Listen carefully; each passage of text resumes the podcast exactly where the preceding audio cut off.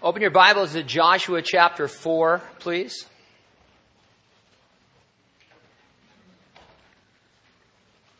Our text is going to be Joshua 4, verses 1 through 24. The topic Joshua retells the story of the crossing of the Jordan River with an emphasis on the stones that were taken from the riverbed. The title of our message Everybody Must Get Stones.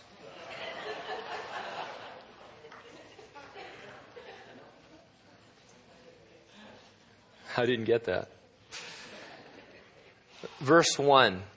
And it came to pass when all the people had completely crossed over the Jordan that the Lord spoke to Joshua, saying, Take for yourselves twelve men from the people, one man from every tribe. Command them, saying, Take for yourselves twelve stones from here, out of the midst of the Jordan, from the place where the priest's feet stood firm. You shall carry them over with you and leave them in the lodging place where you lodge tonight. Then Joshua called the twelve men whom he had appointed from the children of Israel, one man from every tribe. And Joshua said to them, Cross over before the ark of the Lord your God into the midst of the Jordan, and each one of you take up a stone on his shoulder, according to the number of the tribes of the children of Israel, that this may be a sign among you when your children ask in time to come, saying, What do these stones mean to you? Then you shall answer them at the waters of the Jordan were cut off before the ark of the covenant of the Lord. When it crossed over the Jordan, the waters of the Jordan were cut off. And these stones shall be for a memorial to the children of Israel forever. And the children of Israel did so, just as Joshua commanded, and took up twelve stones from the midst of the Jordan, as the Lord had spoken to Joshua, according to the number of the tribes of the children of Israel, carried them over with them to the place where they lodged, and laid them down there. And then Joshua set up twelve stones in the midst of the Jordan, in the place where the feet of the priests who bore the ark of the covenant stood, and there they are to this day. So the priests who bore the ark stood in the midst of the Jordan until everything was finished that the Lord had commanded Joshua to speak to the people, according to all that Moses had commanded Joshua. And the people hurried and crossed over. Then it came to pass, when all the people had completely crossed over, that the ark of the Lord and the priests crossed over in the presence of the people. And the men of Reuben and the men of Gad and the half tribe of Manasseh crossed over, armed before the children of Israel, as Moses had spoken to them. About 40,000 prepared for war crossed over before the Lord for battle to the plains of Jericho. On that day, the Lord exalted Joshua in the sight of all Israel, and they feared him as they had feared Moses all the days of his life. Then the Lord spoke to Joshua, saying, Command the priests who bear the ark of the testimony to come up from the Jordan. Joshua therefore commanded the priests, saying, Come up from the Jordan. It came to pass when the priests who bore the ark of the covenant of the Lord had come from the midst of the Jordan, and the soles of the priests' feet touched the dry land, that the waters of the Jordan returned to their place and overflowed all its banks as before. Now the people came up from the Jordan on the tenth day of the first month, and they camped in Gilgal on the east border of Jericho. And those twelve stones which they took out of the Jordan, Joshua set up in Gilgal. Then he spoke to the children of Israel, saying, when your children ask their fathers in time to come, saying, What are these stones? Then you shall let your children know, saying, Israel crossed over this Jordan on dry land. For the Lord your God dried up the waters of the Jordan before you until you had crossed over, as the Lord your God did to the Red Sea, which he dried up before us till we had crossed over, that all the peoples of the earth may know the hand of the Lord, that it is mighty, that you may fear the Lord your God forever. Let's pray together.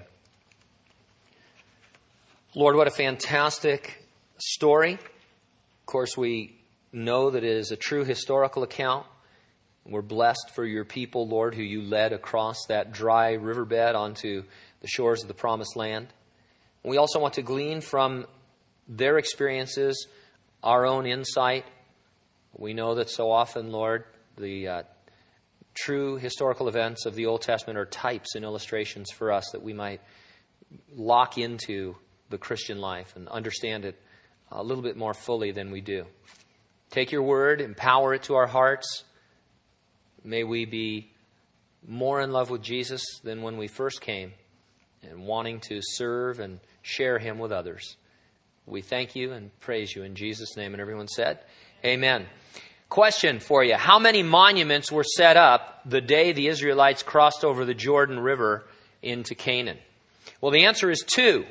You compare verse 9 with verse 20, they read like this. In verse 9, then Joshua set up 12 stones in the midst of the Jordan, in the place where the feet of the priests who bore the Ark of the Covenant stood. And they are there to this day. And then in verse 20 you read, And those 12 stones which they took out of the Jordan, Joshua set up in Gilgal. One set of 12 stones was buried by water in the riverbed. Another set of 12 stones was raised up on the river bank. Afterwards, the Israelites found themselves walking in their new life in Canaan. Buried, raised, walking in new life. It sounds a great deal like something you read in the New Testament book of Romans.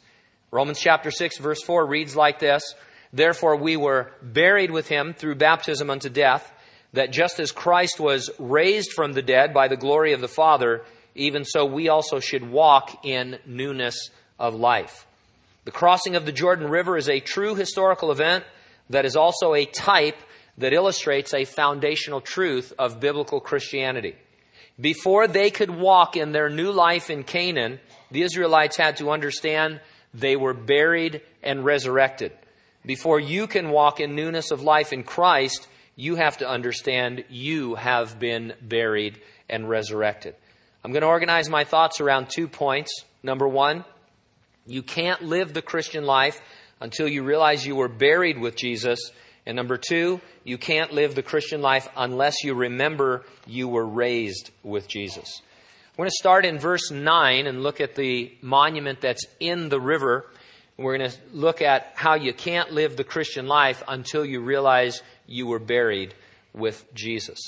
Both monuments consisted of 12 stones, one stone representing each of the 12 tribes of Israel. Whatever tribe you belong to, you could see one stone in each monument that represented you. Let's start with the 12 stones in the riverbed. If you were there, you would watch as the water came rushing down upon the stone representing you until it was completely buried. It was as if you were being buried under that water. It might be hard to grasp, but the Bible teaches that if you are a Christian, what happened to Jesus physically happened to you spiritually. I already quoted Romans chapter 6 verse 4 which said we were buried with Jesus. In verses 6 and 8 of that same chapter, you're told you were crucified with Jesus and that you died with Jesus on the cross. The Israelite looked back on a stone representing him or her that was buried. The Christian looks back upon a Savior representing him or her that was crucified, dead, and buried. With that in mind, we can observe the buried monument for insight about what it means to be crucified, dead, and buried with Jesus. And so let's start again in verse 9. Joshua set up 12 stones in the midst of the Jordan, in the place where the feet of the priests who bore the Ark of the Covenant stood, and they are there to this day. Well, obviously not, but that doesn't matter because that is not what was intended. Once the water returned, the stones could not be seen anymore except by faith. By faith, they are there to this day. The Israelite who saw them knew they were there and they passed on that testimony to subsequent generations. It's great to see. It would have been great to be on that shore to see those stones. But it's better to see by faith. Jesus once said to a doubting Thomas, Because you have seen me, you have believed. Blessed are those who have not seen and yet have believed. And so this whole movement is a movement of faith. The stones were there for how long? I mean, you know, there's no use going scuba diving if you ever have a chance in the Jordan River. They're gone, long gone. But we still see them by faith the way that we know Jesus was crucified and dead and buried by faith. And, and though people sometimes say, you know, if I could see the Lord, if Jesus appeared to me, I would believe. Well, first of all, Jesus himself said it's better to believe without seeing. It's more spiritual. It's, it's more powerful. And, and there's a episode in the Gospel of Luke where Jesus tells the story of the rich man and Lazarus, where the rich man is concerned about his relatives, that they are going to end up in Hades like he did. And he says, if somebody from the dead goes and talks to them, they'll believe. And Jesus said, you know, they've got the law and the prophets. Or Abraham said that, excuse me. They have the law and the prophets, and that's enough. And so the idea is that you don't always believe because you see something, Uh, faith is a much more powerful reason. Verse 10 So the priests who bore the ark stood in the midst of the Jordan until everything was finished that the Lord had commanded Joshua to speak to the people, according to all that Moses, uh, Moses excuse me, had commanded. All the people hurried and crossed over. Then it came to pass, when all the people had completely crossed over, that the ark of the Lord and the priests crossed over in the presence of the people. Uh, just notice how they ministered one to another. It's not really our topic this morning, but it's a great little devotional insight. The priests were faithful to stand in the midst of the Jordan so that the people could completely cross over. It was their job, it was their duty, it was their responsibility. Uh, you know, it was a, in a sense, difficult holding up that ark, and and you know, we don't know if it took an hour or half a day. It depends on how their march went and all that. But hey, this is my post, and I'm going to do this so that the people, the probably a couple of million people with all of their possessions and livestock can get safely across to the other side. For their part, the people hurried and crossed over. Uh, I'm sure they were excited about getting into the promised land, but also so as not to cause any extra burden for the priests. And so, though you minister to others, they also minister to you. There's always mutual ministry going on, or ought to be, in the body of Christ. Uh, if I am serving, then I'm also being served. And, and, and, it helps me to not get burned out. A lot of times we, you know, we have an Elijah complex. We think, oh, I'm the only one. You know, I'm, I'm the person doing all the work. Uh, and, and yet, if we're serving, there's always a blessing coming back because even if you are the person doing all the work, if you do it as unto the Lord, then the Lord is uh, giving you kudos. Hey, well done, my good and faithful servant. And so you can't really lose with the Lord. More often, as you minister, others also minister to you. Uh, and, and that should be our goal uh, to, to find ways that we can minister one to another. Now, back into our text in verse 12, the men of Reuben, the men of Gad, the half tribe of Manasseh crossed over armed before the children of Israel, as Moses had spoken to them. About 40,000 prepared for war crossed over before the Lord for battle to the plains of Jericho. Now, these were men, fighting men, soldiers from the tribes who had already settled the wilderness side of the Jordan River. We encountered them earlier in our studies in Joshua. On their way to the promised land, these two and a half tribes thought that the land on the wilderness side of the Jordan was sufficient. It had great grazing area for their flocks, and they wanted to raise their families there. And so they petitioned Moses, said, Hey, we don't really want to go into God's promised land. We, we'll be happy right here on this other side of the Jordan. Moses got furious in the Lord, you know, in a righteous indignation, uh, told them how awful uh, that was. They continued to press him. And so Moses relented, led by the Lord, and he said, Okay, if you want to settle here, I can't stop you.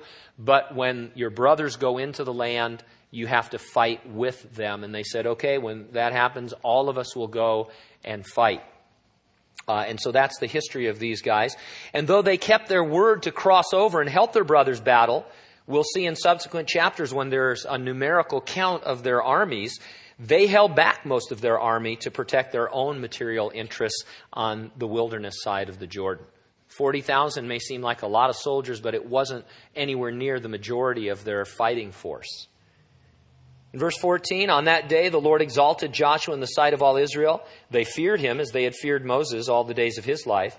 And then the Lord spoke to Joshua, saying, Command the priests who bear the ark of the testimony to come up from the Jordan. Joshua therefore commanded the priests, saying, Come up from the Jordan. In verse 18, and it came to pass when the priests who bore the ark of the covenant of the Lord had come from the midst of the Jordan, and the soles of the priests' feet touched the dry land, that the waters of the Jordan returned to their place and overflowed all its banks as before. And so the waters returned, and the monument was buried. Even without the book of Romans to explain the deeper spiritual ramifications, I think the Israelites would have gotten the basic symbolism. Their old life of wandering in the wilderness was gone for good. They had come out of it through this impassable river, as it were. They had died to that old life, and it was all being symbolized by this buried monument. They were dead and buried to that old life and had begun a new life of walking with God in the promised land. And so, what a tremendous symbolic moment that was. But not every Israelite would apply that symbolism equally. The two and a half tribesmen and those they represented knew that in fact they would cross back over to the wilderness side of the Jordan River. Once the initial fighting was ended, they would return, in a sense, to their old way of life in the wilderness. A believer is crucified, dead, and buried with Jesus. When you read the book of Romans, Paul just says, you need to know this. If you're a Christian, since you're a Christian, God says you are crucified, dead, and buried with the Lord. But that doesn't mean we always apply that to our lives. Instead of being dead to our old life, we can cross back over and live there. Now, you don't lose or forfeit your salvation. We're not talking about that, and that's not what this symbolizes. It symbolizes situations you find yourself in where you must decide if you are going to react as if you were dead or as if you had a new life in Christ. Maybe you are tempted to sin. Well, sin has no power over a dead person. It's, it's almost comical, but it, it makes the point. Let's say your problem is with alcohol. Let's say you struggle, uh, you know, you've been a drunk in the past, and, and, and that's the thing that really, you know, you're just struggling with alcohol. If you were dead and they drug you into the local pub, they could bring drink after drink, all your favorite brew, and all it would do is add to your tab that you don't have to pay because you're dead. You can't drink it. You can't get drunk. You're dead. And this is the picture that the Bible wants to give you. It says, oh, wait a minute. What does it mean I'm dead in Christ? It means that I don't have to sin anymore. I am dead to sin. Sin doesn't have any power over me anymore because I'm a dead man. I'm a dead drunk, if you'll pardon the. Uh, I, I'm a truly dead drunk in the sense that it really has no power over me. You can insert your own sin in there. I'm just picking on drunks this morning. Uh, but everybody has their own sin personality, the thing that really still reaches out and from that billboard of the world and grabs you, that thing that when put in front of you, you really struggle with. You might be sitting here this morning and say, well, I gave up drinking. I've never drank. You know, it's no big deal. There's something in your life, maybe many things, several at least, that really are difficult for you. And the Bible says to you, hey, know that you're like a dead man, you're like a dead woman when it comes to that. Maybe it's just plain selfishness. Well, if you realize you are dead to self and alive to God, you will instead of responding by demanding your rights and defending yourself, you'll respond with forgiveness and forbearance and long suffering and the like. And so, in every situation, I had a dear sister uh, after first service. She says, "You know what my big problem is?" And I said, "I, I, hope it's not me." Uh, she goes, "No, no, I got over that." But uh, she said, "My problem is road rage." And and she was confessing in a sense you know that she has this and, and she's starting to understand that she can be dead to road rage which is a good thing to be dead to uh, unless you're packing heat you know because there's always somebody who's more road rageous than you are by the way. So uh, you know the thing is many times daily a christian must choose in a sense which side of the jordan river or we would say which side of the cross you want to live on then too, there are various areas in my life where I may be living simultaneously on both sides. What I mean by that is I can have victory in some areas. I can be dead to sin and self in some areas, but still be holding on to other areas where I'm not really dead to sin, where I'm living in the wilderness, where I'm a little bit too worldly. The soldiers from the two and a half tribes it's been suggested that they were more of an elite fighting force. And that makes sense when you read, I think there's like something like 173,000 total soldiers that they could have sent, but they only send 40,000. I could be wrong on that number, but it's a very small percentage of their soldiers. now, sure, they came to help in the fight, and that's great. But I would dare say that they enjoyed it. Here's what I mean. Sometimes people choose dangerous occupations because, sure, they want to help people, and we're all thankful for that. But there's also eh, not I don't want to use the word enjoy, but there's a there's a challenge there. There's a there's an adrenaline rush there. There's something about it. You know, if you're a a, a, a fireman who we love and respect, you, you don't go to work hoping anybody's house will catch on fire. It's the last thing you want to happen because you've seen the horror and the tragedy, and, and you know even if there's not loss of life, uh, it, it's just terrible. But you suspect that somebody's house is going to catch on fire from time to time.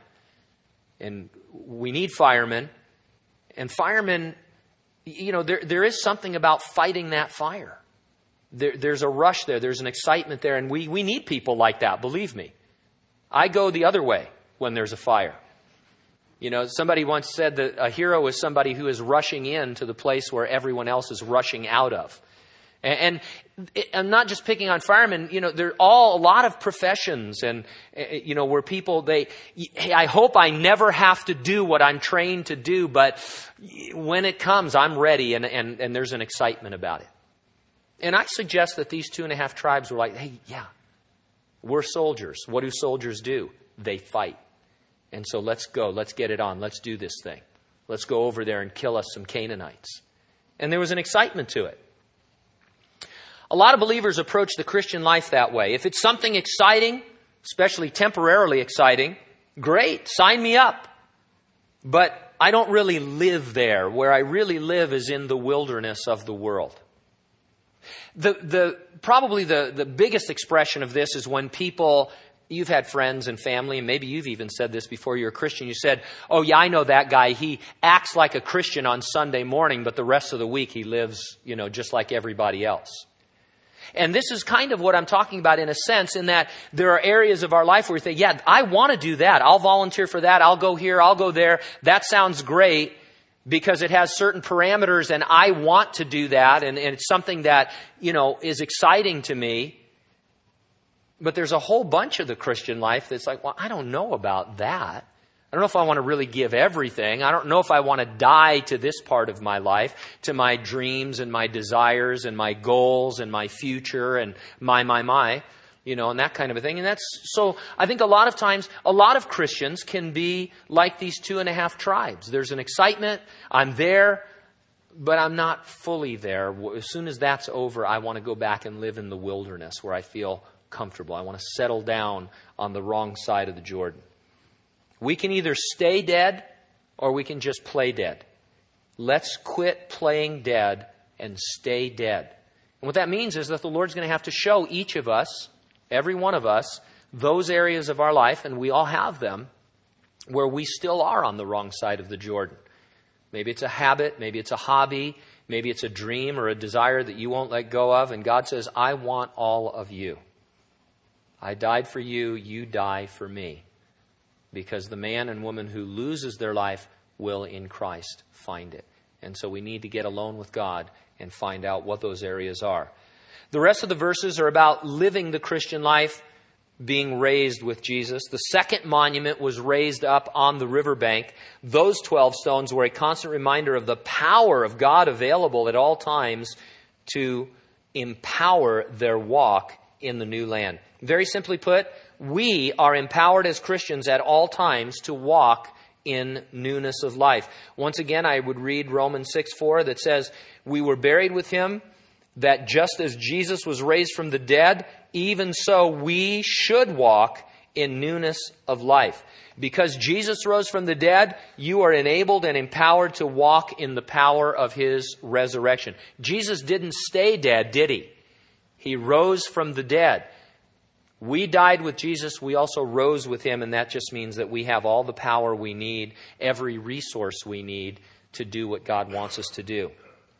The Israelites in Canaan are a type of you and I in Christ, and so our text rehearses their crossing and gives additional details about the monument. We don't need to reread the first eight verses Uh, it basically retells the story that we had in chapter 3, uh, just from the point of view of the monument.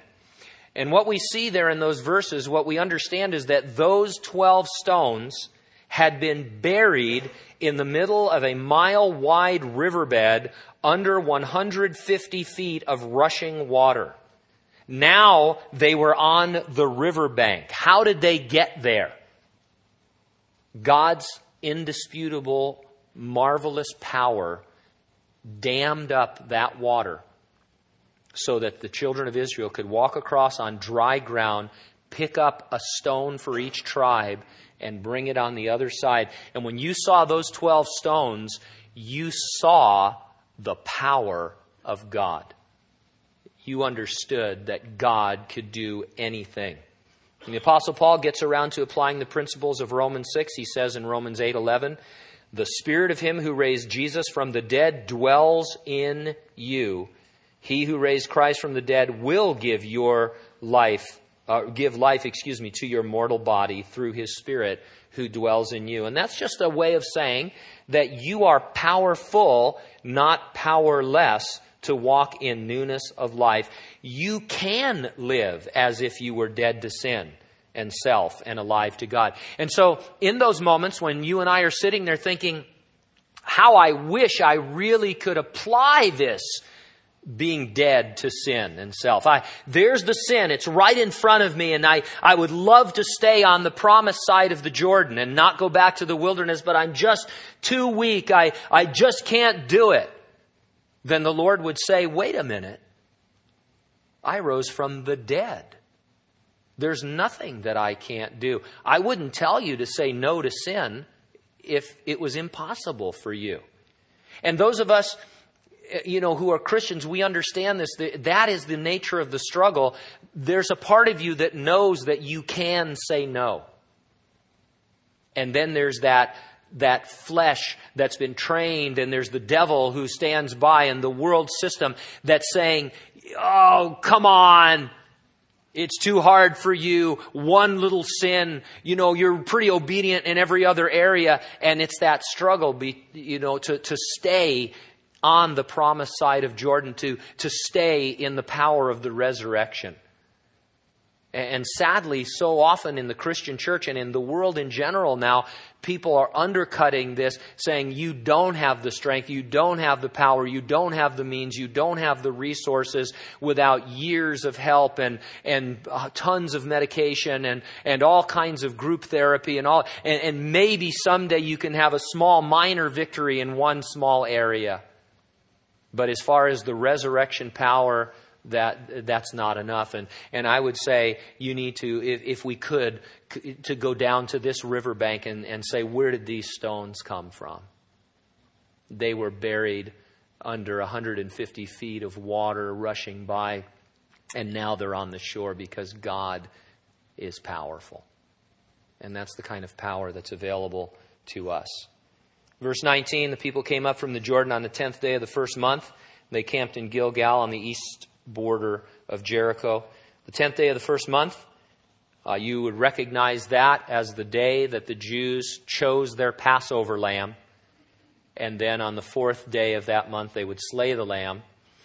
It was 40 years to the day that they started celebrating the first Passover in Egypt. And now they had come out of that over the Red Sea, through the Jordan River, finally living in the promised land. To us, it's a reminder that everything we're talking about is possible because our Lord and Savior, Jesus Christ, was the Lamb of God who takes away the sin of the world. God's final sacrificed lamb who was crucified, died, was buried, but rose from the dead, that all these things might be true. Verse 20 those 12 stones which they took out of the Jordan, Joshua set up in Gilgal. Now, as we go on in the book of Joshua, Gilgal will become a headquarters during the initial phase of conquest. We'll see it as a place of retreat, a place of supply, a place of strategy, a place of communication with God. It's uh, reminiscent of our devotional life with the Lord. Wherever and whenever you have it, that's our Gilgal. We should go there often. Then in verse 21, he spoke to the children of Israel, saying, When your children ask their fathers in time to come, saying, What are these stones? Then you shall let your children know, saying, Israel crossed over this Jordan on dry land, for the Lord your God dried up the waters of the Jordan before you until you had crossed over, as the Lord your God did to the Red Sea, which he dried up before us till we had crossed over, that all the peoples of the earth may know the hand of the Lord, that it is mighty, and that you may fear the Lord your God forever. The only way your children or your family or your neighbors or people in general will know the power of God is if you give a testimony to the resurrection of Jesus Christ. You do it through words, of course, but most profoundly, we do it in our walk. We do it in that way that there's something different about a Christian who is saying no to the world and the things of the world, yes to the things of the Lord with joy. Most people are familiar with Christians who are saying no without joy. And the, the usual uh, slant on biblical Christianity is that it's a bunch of killjoys. That, you know, uh, people say, I don't want to become a Christian because I enjoy life. Uh, I've seen you, and I mean, you're just dour and sour all the time. You look like you've been baptized in lemon juice, you know, and stuff. Everything is no, I can't do this, I can't do that, we can't go there. You know, everything is, you know, we're, we're against everything. We're not really for anything. Well, that's not really true. We have more fun than anybody. We just do it as unto the Lord. We do it in the Lord. And, and what people need to see is yes, the real difference that a resurrection life makes to you. And sure, there's things that the world does that you don't want to do. Who would want to do that? Is the attitude that we have because you have something better, not something worse. You know, I, remember years ago um, when Christian music was first starting, you know, Christian rock music. Larry Norman, who's now home with the Lord, he wrote a song, and, and the title of it was, Why Should the Devil Have All the Good Music? Eh, because you know kids were getting saved and they were bringing their music into the church and church people were like you can't sing that music in church that's devil music and they were kicking people out of church because they wanted to you know play guitar or something like that and some of that early Christian music, it's folk music, is what it really is. I mean, it was like they thought it was rock and roll, but it's like folk music. It's really mellow and stuff. But the idea is, yeah, well, yeah, why should the devil have all the good music? And that's what the normal person in the world thinks. Why should, you know, why do we have to give up everything to be a Christian? And, and you and I, don't you feel like you've gained something by becoming a Christian? Beyond eternal life, which is a pretty big thing to gain. If not, I mean, if you don't have a positive joy about serving the Lord, then there's something wrong with us. We ought to, we ought to be the most joyful people. And, and yeah, yeah, you know, you know, I don't really want to laugh at that joke. God, that's just so belittling. That's weird. What's the matter with you? You know, here, here's something. Let me tell you something really funny. And that kind of a thing. So we want to have that kind of an effect. But basically, you, you, get the, you get the idea. You and I decide where we're going to live spiritually. We can live on either side staying in our text here, we can live on either side of the Jordan River. We can live on the wilderness side, occasionally dying to self, occasionally dying to sin, occasionally serving the Lord, but for the most part, still rooted and grounded in the world with our own ideas and interests. Or we can go across the Jordan in each decision and say, I'm not, I'm not going back. I'm not going to drop to that temptation anymore. I'm going to exercise the power of the resurrection life and say no to sin and yes to God. And we can continue to make progress in this promised land of biblical Christianity. Let's live on the victory side rather than on the wilderness side. Let's pray. Father, we do thank you for these things. We appreciate your people who went in and just trusted you, Lord, to get them across that giant river and, and, and then the, the enemies that they faced. We also see the, the compromise that some of your people made. And we understand, Lord, that these things are not easy, but they're possible. We want to be those who are pressing forward, reaching to the goal, the prize of the high calling of God through Jesus Christ. Uh, we don't want to make our lives shipwreck, uh, as so many have uh, in times past, and even people that we know today. We want to continue, Lord, to stretch out forward. And so do that, we pray. And, and I pray that we would feel, uh, be filled with joy as we do it. That we would enjoy this Christian life of resurrection power.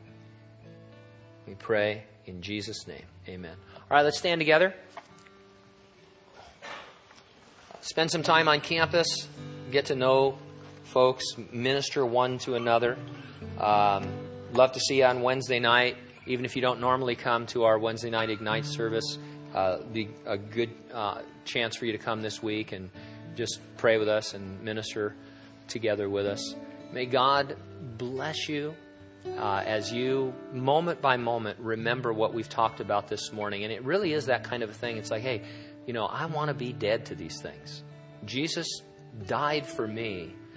Uh, I can be dead in him so that we might live together in the power of a resurrected life. Amen. God bless.